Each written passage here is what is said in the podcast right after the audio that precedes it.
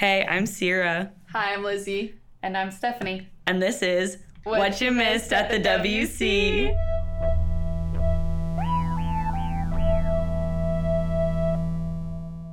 So, as you might notice, we have a guest with us today. Hello. You want to introduce yourself? Sure. Um, I am Stephanie Alderson. I use she, her pronouns, and I am the assistant director of the Women's Center. Uh, our boss is on the podcast. Yes, she's our amazing, wonderful AKA supervisor. boss. Literally. Okay, so this is part two of our series. Yes, I'm sure. Hopefully, y'all listened to our last podcast over part one of our menstrual product drive and donations and kind of like the background of why we started this process. And so now we're on to part two. Today we wanted to touch about donations. And so last podcast we kind of talked about um, our driving forces for the menstrual product but this podcast we kind of just want to get into the nitty gritty of donations and marketing your advocacy project and we have Stephanie as a guest because she gets a lot of donations. I, I do be getting donations. Do you want to talk about like your relationship with donations? Sure. So I began um, this position last May, so it's been a little over a year now, which is kind of nuts. Um, but all during the pandemic. So, whenever I first started, I was working from home. I moved here May 15th, and I didn't get actually to come into my office until July 1st, which is kind of weird when you're starting a new job, when you're starting any job, really, um, yeah. to like not actually be in your office. Um, so, I worked from home. And part of that was just kind of trying to find ways to connect with um, the things that we do um, without actually being here. And so I started looking into donations for our Safer Sex kits. Um, because I was looking through budgets and saw kind of um, what we had been spending and things like that. Um, and so I started reaching out to companies, um, just asking for donations and I started getting a lot of feedback, a lot of really positive um, feedback, and we've received quite a few donations since then. So it worked out pretty well. Yeah, we really we did get a lot of donations this past year. Not only like with their safer sex kits, but we've been working hard to reach out and see what we can get around the community. Yeah, Lizzie and I um, built a donation database so that we could kind of keep track of everything that we were doing. Um, and I think we have about 40 different companies on there that we have reached out to. It's a it's a slow moving process. Um, I think whenever you begin the donation journey, and I think Lizzie, I think you um, experienced a little bit of this during your process of doing all this as well. Is you kind of hope when you're reaching out to these people that you're going to get quick responses that everybody's going to be like oh yes we'd love to um, that is not the case. So out of the 40 that we've reached out to, we've maybe gotten responses from about half ish and only donations from like a fourth, if not less. It's a long, grueling process. Yes, and a, uh, and a lot of companies have just like bigger companies are gonna have like set organizations that they donate to. Other companies only offer like wholesale prices. I remember we were offered like $17 for like a Diva cup. Do you remember that? So there's definitely like, I wouldn't uh, get discouraged when asking for donations if they don't meet your needs. Right. Because that's the goal of reaching out. Like, well, and it's important to be honest about it too, whenever, because companies will reply back and ask you questions a lot of the time, I'm sure. Well, and especially in kind of the area that we're looking into, right? Like condoms, pregnancy tests, um, menstrual products, those kinds of things. I'm sure they get a lot of requests for donations. There's a lot of nonprofits that need them, a lot of community organizations that need them. I mean, this is a, this is a pretty big need, right? That we're asking for. Um, and so companies will send back a lot of questions for you, and a, a lot of the time it's, do you have any money at all to put towards this? Because you know they have have goals and and yeah. bottom lines that they have to reach as well and you just have to be honest. I mean, if you don't have it, you don't have it. And sometimes that will affect what they can give. And sometimes that's kind of the end of your relationship with them. But you just got to keep trying. With that being said, there there have been companies that um, we've had meetings with. Like, that there are times where it is a fit and you sit down with a person on their team And they're like, okay, what what does this look like? What's your organization? When it, they get to know that advocacy project a little more because they mm-hmm. are able to. I think one of the biggest things that I've um, imparted upon Lizzie during your search, and you can kind of corroborate this or not, is kind of narrowing down your ask um, coming up with a short and simple way to sell what it is that you're looking for, what it is that you're offering them. Because a lot of the times, especially here, what we're offering them is to have their products distributed on a campus of 25,000 college students. Mm-hmm. And it's important to sell that um, because, I mean, a lot of programs, as y'all know, I'm sure being college students have like college ambassadors and and students um, on campus to kind of market their projects and um, their products and stuff. And so um, I kind of just that's my always my advice to people who are seeking donations is to just narrow down your ask and kind of come up with a, a couple second sales pitch of mm-hmm. what you offer them. Because you're asking for something for free right? You're asking for something that they normally would get money for. And so why why do you deserve that? Why do you need it? What are you looking for? Um, and so i think the the ask is always kind of the the biggest part of it is coming up with what it is that you want to how do you want to market yourself in order to be somebody that they should donate to. So what would you say to someone that was like not part of like the women's center like not part of like a campus organization like someone just trying to like do a passion project that's looking for donations like what would be a good way to like start that process if you have no prior experience I definitely think outlining your goals. So, like, if it wasn't on a university, so you don't have a way to be like, oh, like we have 25,000 students that see these things every day um, or something like that. I think um, outlining out your goals is really important because I know whenever you're starting a project like that, then you you kind of want to get it started before you start mm-hmm. really outlining what it is that you're doing. But whenever you're seeking donations, having that end goal in mind is going to be part of your sell, right? Mm-hmm. So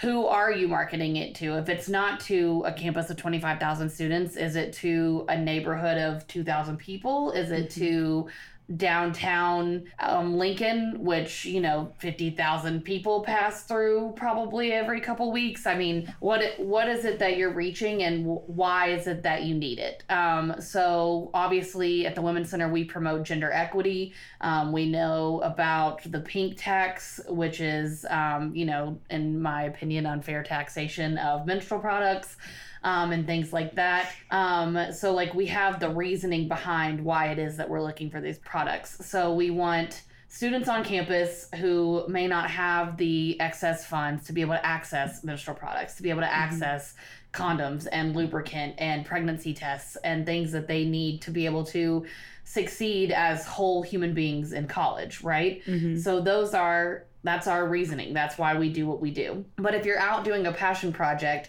I think coming up with your reasoning, why are you passionate about this?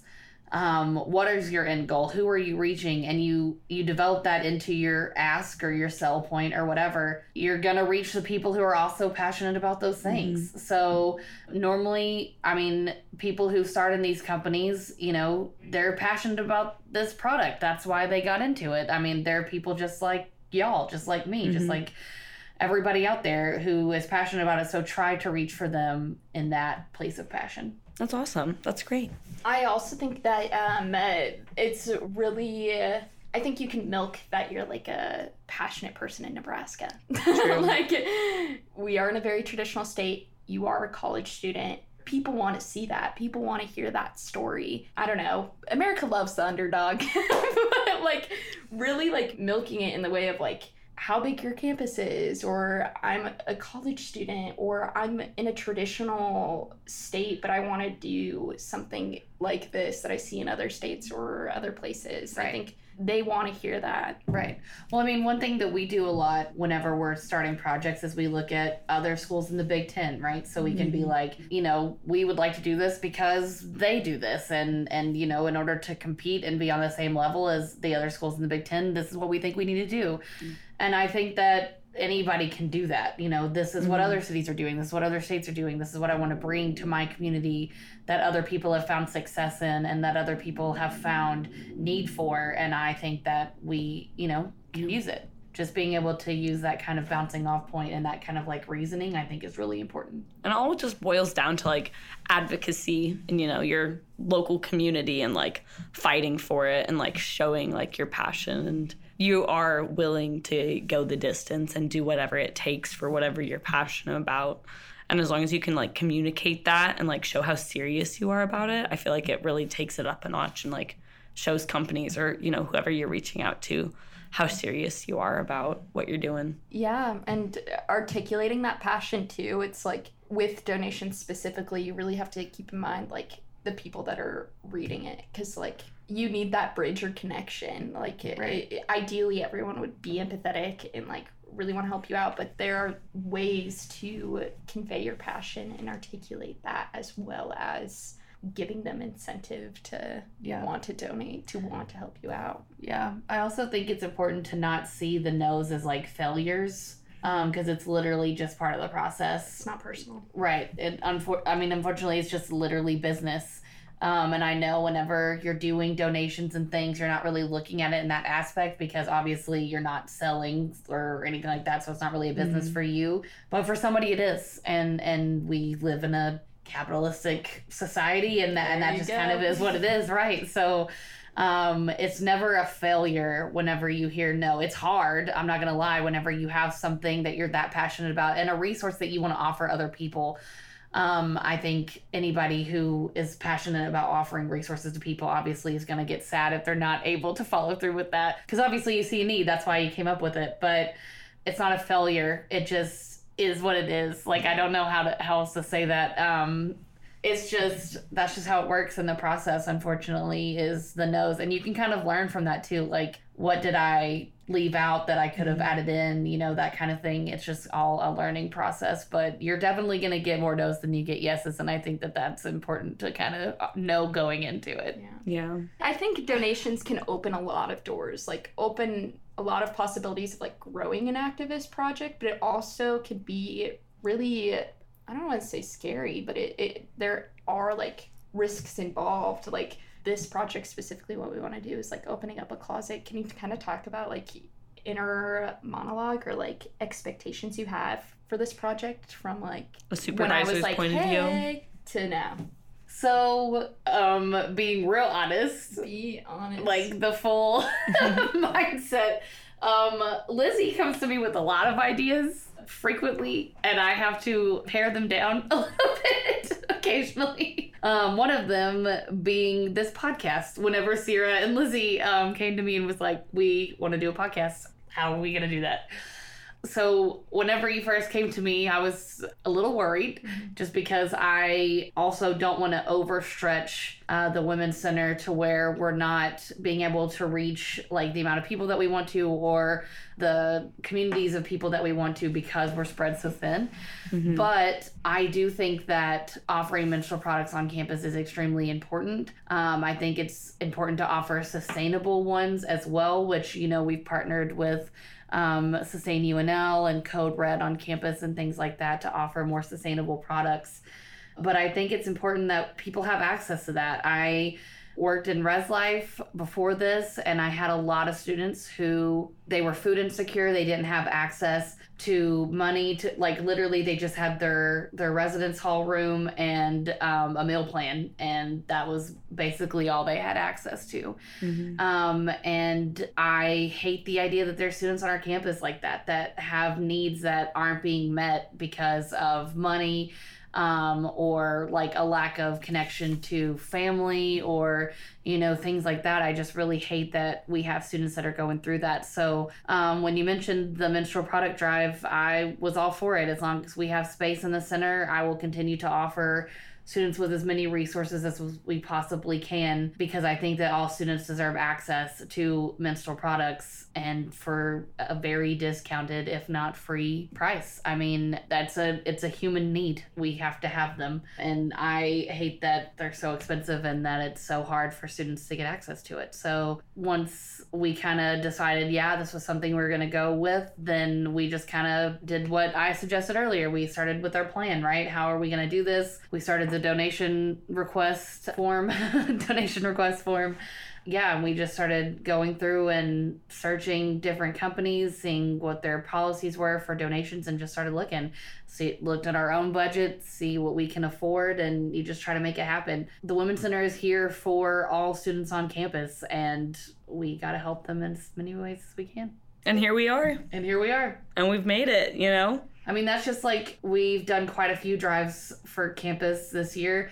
Ones that really pertain to Sierra and her position, um, the children's book drive. I mean, we got over 350 children's books donated, which I never thought would happen. And that wasn't even reaching out to companies. That was just That was just relying on community. campus. Yeah, um, relying on the campus community to to help us out, and they really did. Or um, another drive that pertains to both of you is Holidays for Little Huskers.